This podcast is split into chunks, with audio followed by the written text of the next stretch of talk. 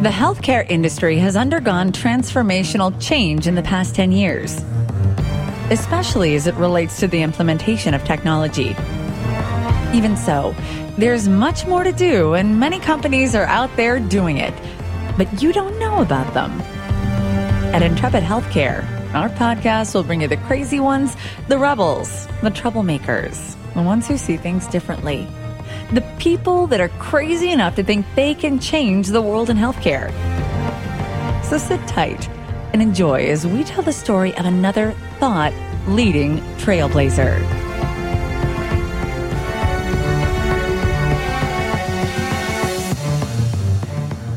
Welcome back to Intrepid Healthcare. I'm your host, Joe Lavelle, and I'm really looking forward to this conversation with another trailblazing innovator who comes to our show today to discuss the very important topic of bone marrow donation. We're going to get right to it today. We're joined by Dr. Andre Goy, Chairman and Director of the John Theurer Cancer Center at Hackensack University Medical Center. Dr. Goy, welcome to the show.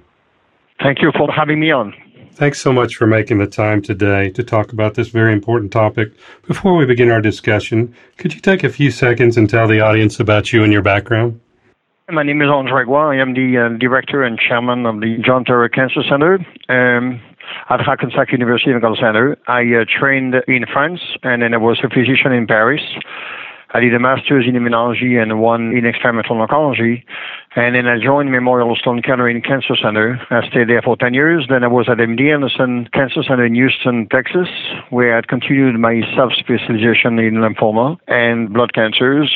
And then I joined the John Theurer Cancer Center at Hackensack in New Jersey 10 years ago and I became a chairman four years ago. I have a strong interest in uh, novel therapies and strategies in cancer, immunotherapy, and particularly applied to lymphoma, which in the division I run for as well. Perfect. Thanks so much for that. And would you take a couple minutes to provide our audience with a 10,000 foot overview of the John Theurer Cancer Center? The John Theurer Cancer Center is actually started 25 years ago. We celebrated our 25th anniversary last night. The timing couldn't be better. We had a great event at the center. We celebrate also our close to 6,000 bone marrow transplants the first one by definition being done 25 years ago with an autologous bone marrow transplant. That means using the cells of the patient himself after high dose chemotherapy to help them recover from the side effects and the toxicity of chemotherapy. So that started there. We took shares from chemotherapy and the bone marrow transplant by a physician called Andrew Pecora, who came trained at Memorial and came after his fellowship to develop a transplant program here. Rapidly, the program actually grew and transformed rapidly into a highly subspecialized multi-group practice with now 14 divisions that are highly specialized with experts that are world-renowned to run each of those divisions. And one of the advantages of the John Theurer Cancer Center is the focus of the physician on really a very limited uh, subtype of cancer, which we know really matters for the outcome of the patient because it evidently the more you see, the better you become at the easier in a way it is to really get yourself involved and immersed into the innovation and research for each of those topics. So we became one of the largest cancer program in the nation. Our bone marrow transplant program is one of the largest in the world. This year we'll have more than 400 bone marrow transplant. We are located seven miles from Midtown Manhattan and uh, we have a strong focus on clinical research. With over 400 publications over the last five years, we had the 39 presentation at the American Society of Hematology meeting last weekend in Orlando, in Florida. And uh, we have a strong academic interest as well through our partnership with the NCI, which we started eight years ago, and with Georgetown University and the Lombardi Cancer Center, which we started four, three years ago. And the goal is to become NCI designated with a consortium with Georgetown but also to strengthen our research program through our collaboration with Georgetown. We also have established a collaboration with the Stephen Institute and are currently in the process of launching a translational research center at the ex Hoffmann-La Roche campus, which is 15 minutes away from here in Nutley, as well as a medical school with Seton Hall. So we have multiple things happening in a very rapidly growing program very successful in terms of volume and research aspects. And it's probably, it's a great, I'm very proud as chairman to see that we are very much involved in a current ongoing revolution that is happening in cancer care with the novel therapies that are coming down the, down the road from using better markers to stratify patients for what we call precision medicine, right? The impact of novel therapies, particularly biological therapy, and then immunotherapy that is probably the most exciting field in oncology these days. Great. Dr. Goy, what is a donor registry and how does it work? Well, it is important to explain to our audience a little bit more what it is. There's two types of bone marrow transplant. There's a bone marrow transplant, as I mentioned, for the first one at the John Theurer Cancer Center, which was using the cells of a don- of a patient collecting them. We collect them like we collect from a blood transfusion. We separate the cells with a machine that's called pheresis. We can freeze those cells down and those cells are frozen away. We can give very heavy chemotherapy to eliminate all the cancer cells in the body. But by doing so, we are very toxic on the bone marrow. So we then reinfuse those cells, and it's called a transplant, but it's truly a reinfusion for stem cell rescue so that we can help recover from the heavy chemotherapy for the transplant. That's what's called autologous stem cell transplant. The other way is to try to do the stem cells from a donor. And to your point to the registry in a minute, the donor is when you take the cells of a donor that is compatible and it's not the same as the blood group. It's a different of blood group that we call that look at leukocyte markers, the white cells, uh, the surface of white cells. They are markers, all types of white cells in all types of cells in the body that help the immune system work together, but recognize or reject the, what is not part of the host, etc. So it's a really important keys for the immune system to function. That's why when someone gets an organ transplant or a bone marrow transplant, we have to make sure that they are compatible and they can be accepted as an organ or as a bone marrow. So in order to do that, we have to get type the family members and try to identify what's called a sibling. And it's important because if we can find a sibling, it's easier typically to do these transplants. But unfortunately, there are still seven out of ten patients who need a bone marrow transplant from a donor who do not find a donor. So we have over the years improved this by doing what's called cord blood transplant, but it's not very easily doable because it's very few cells, etc. So it's not very used frequently. And we can use also cells of a parent or child because by definition, they're going to be most of the time half identical and then that's called haploidentical transplant. And those are more recent, but the bulk of the allo transplant that have been done from a donor that is an unrelated donor. And with the way you do that, you actually participate into the registry, so that's very easy. You actually you can go and get more information, practical information. Go on not uh, as I say, not don't go on match.com, but go on match.org because match.org is where you're going to find all the practical information to explain to you on how to proceed to try to be a donor. So this registry already has close to 30 million donors worldwide, but this is still not enough, as I mentioned, because 7 out of 10 people, and patients who need a transplant, cannot find a donor. So it's not painful. When the way you do that, once you register, you have so, almost like a Q-tip that is being sent to you, and then you can actually swab inside your cheek, and then you have enough DNA, and this is analyzed to put to analyze the markers of this HLA system, and it's put in a system. So once we identify someone who is a match, then we can actually uh, go back and contact the potential donor and get more blood from this donor shipped from around the world to try to refine the testing to make sure that this patient is compatible. And if this is confirmed, uh, the person becomes a potential donor for a patient anywhere in the world. And we are one of the big centers that collect cells to ship around the world. And uh, just this week, we actually did four bone marrow harvests for patients from donors to ship around the world for other patients who need this somewhere else in the world. Wow. And the way those cells are collected, there's two ways to do it. Either we can give a growth factor to help the bone marrow liberate some of these cells that are reserve stem cells, and we can collect them from the blood, or sometimes we collect them under anesthesia from the tailbone and the bone marrow by an aspiration process, are done evidently under anesthesia. And then we can freeze those cells and re-inject them to a patient after we have given this patient chemotherapy to both eradicate the leftover cancer, blood cancers typically, leukemia or lymphoma or myeloma, and then giving them chemotherapy that makes the immune system weaker and therefore they can accept those cells. And what is interesting, Joel, is that those cells very slowly grow into the body and learn on how to become accepted or to accept as well the body. Because one of the important challenge of bone marrow transplant is the fact that the cells can sometimes They are not very frequently rejected. We can handle this very well. The opposite is more common is when the cells become too strong. That's called graft versus host disease. We typically call it GVH. And this graft versus host disease is like a very severe, brutal autoimmune disease. And when you have this, you obviously want to prevent that because if you start to have this, it becomes very complicated to manage. Patients have to be put on intensive regimens for immunosuppression, they get infection, etc. So we do as much as possible to prevent this graft versus host disease.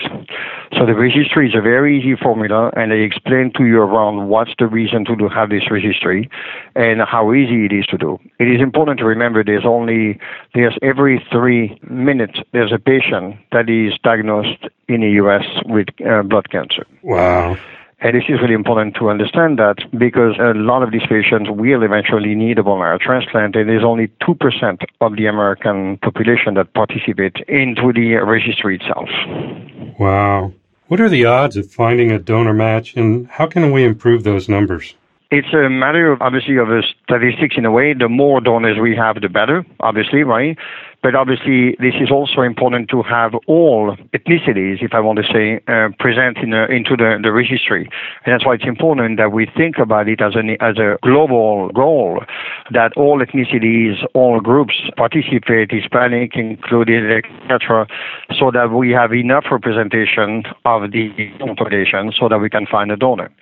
And once so there are some situations when there is no donor, what communities often organize what they call a donor drive, and these donor drives are important because they sometimes help find a donor. This is not very common that they help identify a donor, but that can happen. So anything that brings up the number of potential donors increase statistics so that you're going to have a donor. But this is really something that is easy to do, not painful, potentially very rewarding. And I'm going to give you just an example. Okay. There was an interesting story that was published recently from a patient, and we have seen this over the years multiple times, where we reunite the donor and the patient. And there was an interesting story that a patient had had blood cancer, I think it was lymphoma in Israel, and uh, needed a donor, couldn't find a donor. There was a medical student in Philly whose father died of lymphoma and was a match. So she gave her marrow, and then the patient did well. And then after a year, typically they can be reunited. And it was really touching to see, I've seen this and witnessed this myself when this happened physically, when they reunite, because it's almost like a new birthday.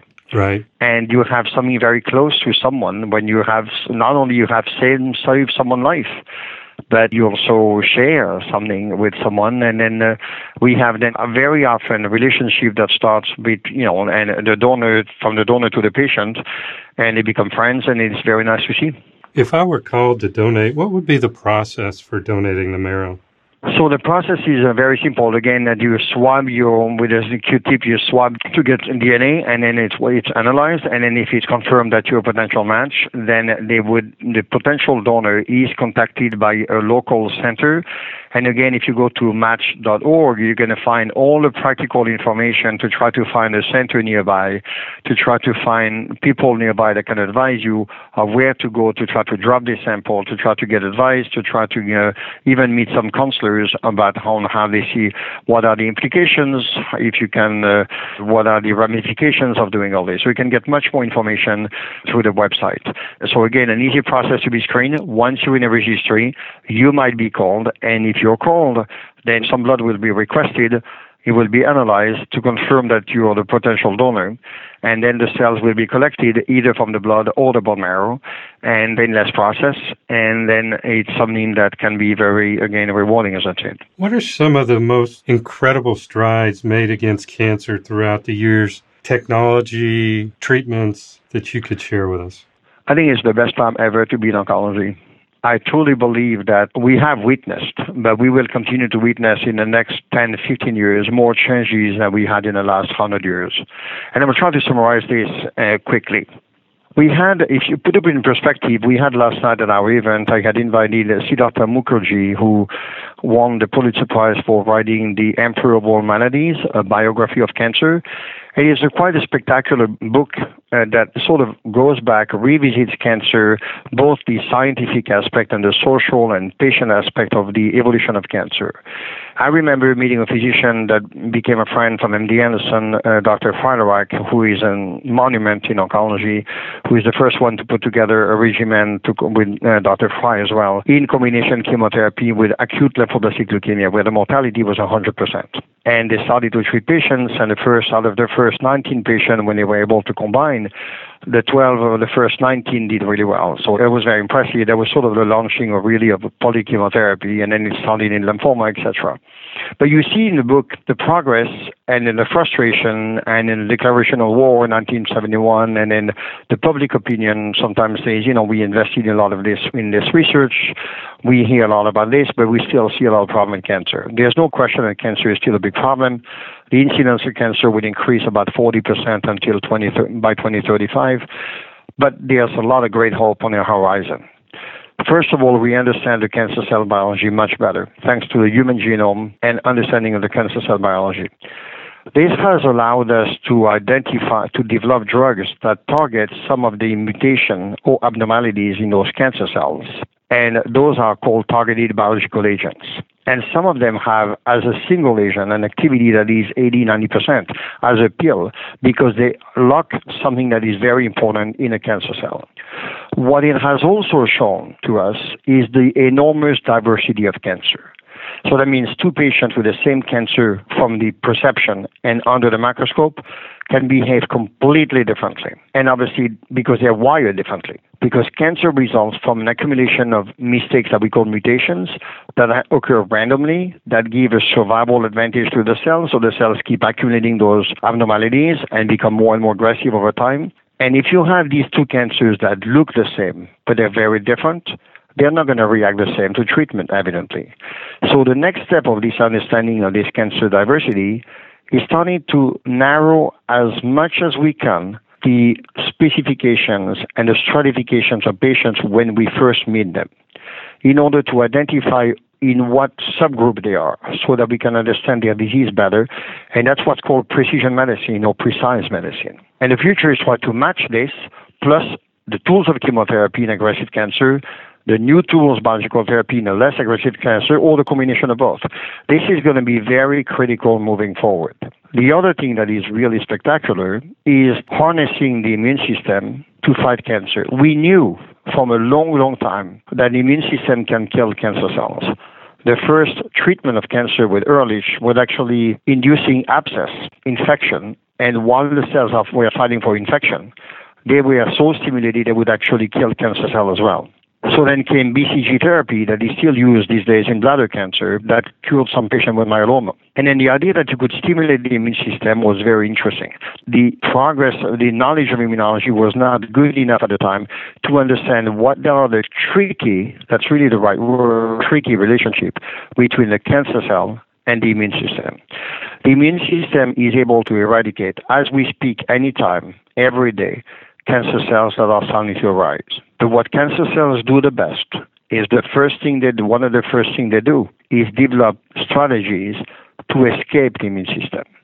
So the way they do that is two ways. Either they hide by not expressing molecules that would make them recognized and by the lymphocytes, the killer cells of the immune system, or they overexpress a molecule that tease the immune system and exhaust the immune system. And there's two ways to escape. So now we have ways, and eventually what cancer cells do, they induce a dormant immune system that's called tolerance. And if we can break this tolerance by what's called checkpoint inhibitors, this could be very promising. And that's what we have been seeing over the last couple of years in lung cancer, melanoma, kidney cancer, lymphoma, leukemia across the board. We are starting to see that when you use these antibodies called checkpoint inhibitors, you wake up the immune system, unleash the immune system, and you have patients that we are sent to hospice who actually come back and do really well. Wow. It's really impressive. And the last piece of this immunotherapy, it's a form of immunotherapy. And transplant is a form of immunotherapy. It's a cell therapy. When you do an allotransplant which is from a donor, you replace the bone marrow, replace the entire immune system, And at the beginning, you have to give immunosuppressors, I explained, so that the cells do not go crazy. But over time, this, it's really amazing. The system learns on how to live into a new host, and you can stop those immunosuppressors usually after a year. And then it prevents the lymphoma to come back. And that's really critical. What we can do is actually go beyond that and say, okay, we're going to do a transplant, but what ways we could do to do cell therapy without having to do the transplant. And that's what you've heard in the news is what's called manipulating T cells genetically to arm them to try to go after the cancer cell. And those cells are typically called chimeric antigenic receptor. So it's a complicated word to say that we modify genetically the key receptor at the surface of T cells that will make them able to attack cancer cells. And we have seen patients who had refractory leukemia, dying of leukemia in the ICU, that you inject one dose of modified T cells who go in remission that last years. So this is going to be really interesting when we're able to use the benefit of biological therapy in addition to the chemo or instead of chemo. Bring a patient into remission and then reinforce their immune system so that the disease doesn't come back. And that's where cancer is going. Perfect. Dr. Goy, our audience loves to hear success stories. Is there any way you could share a story about a patient that was on the registry that didn't have a very good outlook and ended up thriving? Yeah. I can tell you multiple stories. There's. Uh, one that comes to mind.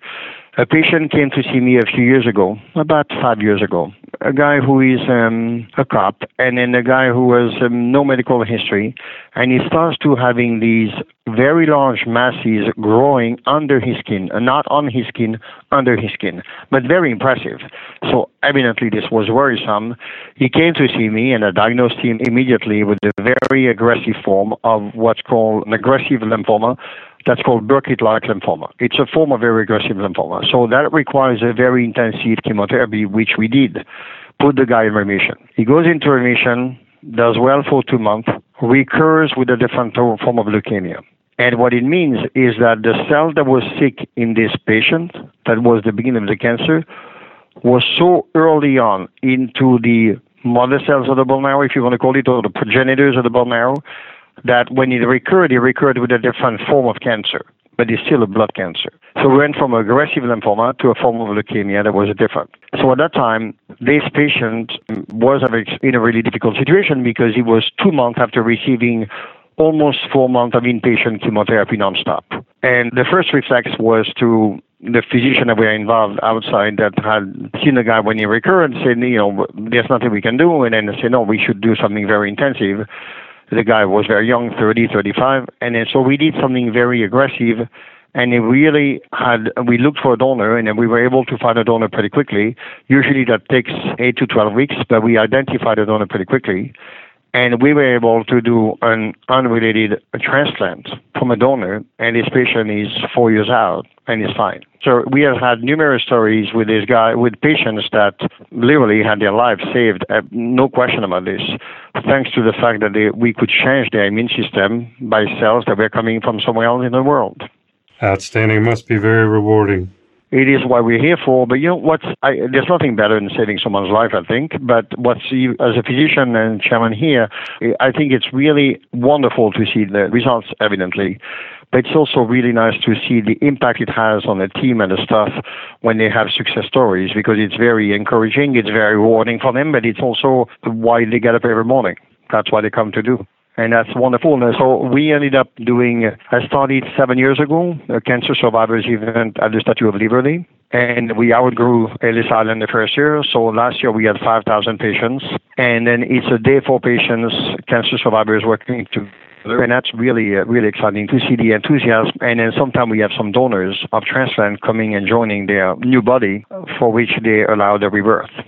Wow. Dr. Goy, as we wrap it up here, before I let you go, where should people go to learn more about the John Theurer Cancer Center at Hackensack University Medical Center? We have a website, JT for John Theurer, cancercenter.org, and then you'll find complete information, overview in more detail about the research, our accomplishment and what we have done, and, and then more than happy to answer any questions. Patient can contact me, Dr. Goy, at the uh, Cancer Center, 551 996 5759. I'm more than happy to answer any questions as much as we can help any other person. That's why we're here for. Great. And I'll also remind the audience to go to www.match.org to learn about the yes, registry. not not match not match.com. It's easy to remember. match.org. That's right.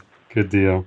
Dr. Goy, it's so great to have you. Thanks for stopping by and sharing your great wisdom with us. That was my pleasure. Thank you very much. Absolutely. Have a great day. You too. That wraps this broadcast on behalf of our guest, Dr. Andre Goy. I'm Joe Lavelle, and we'll see you soon on Intrepid Healthcare.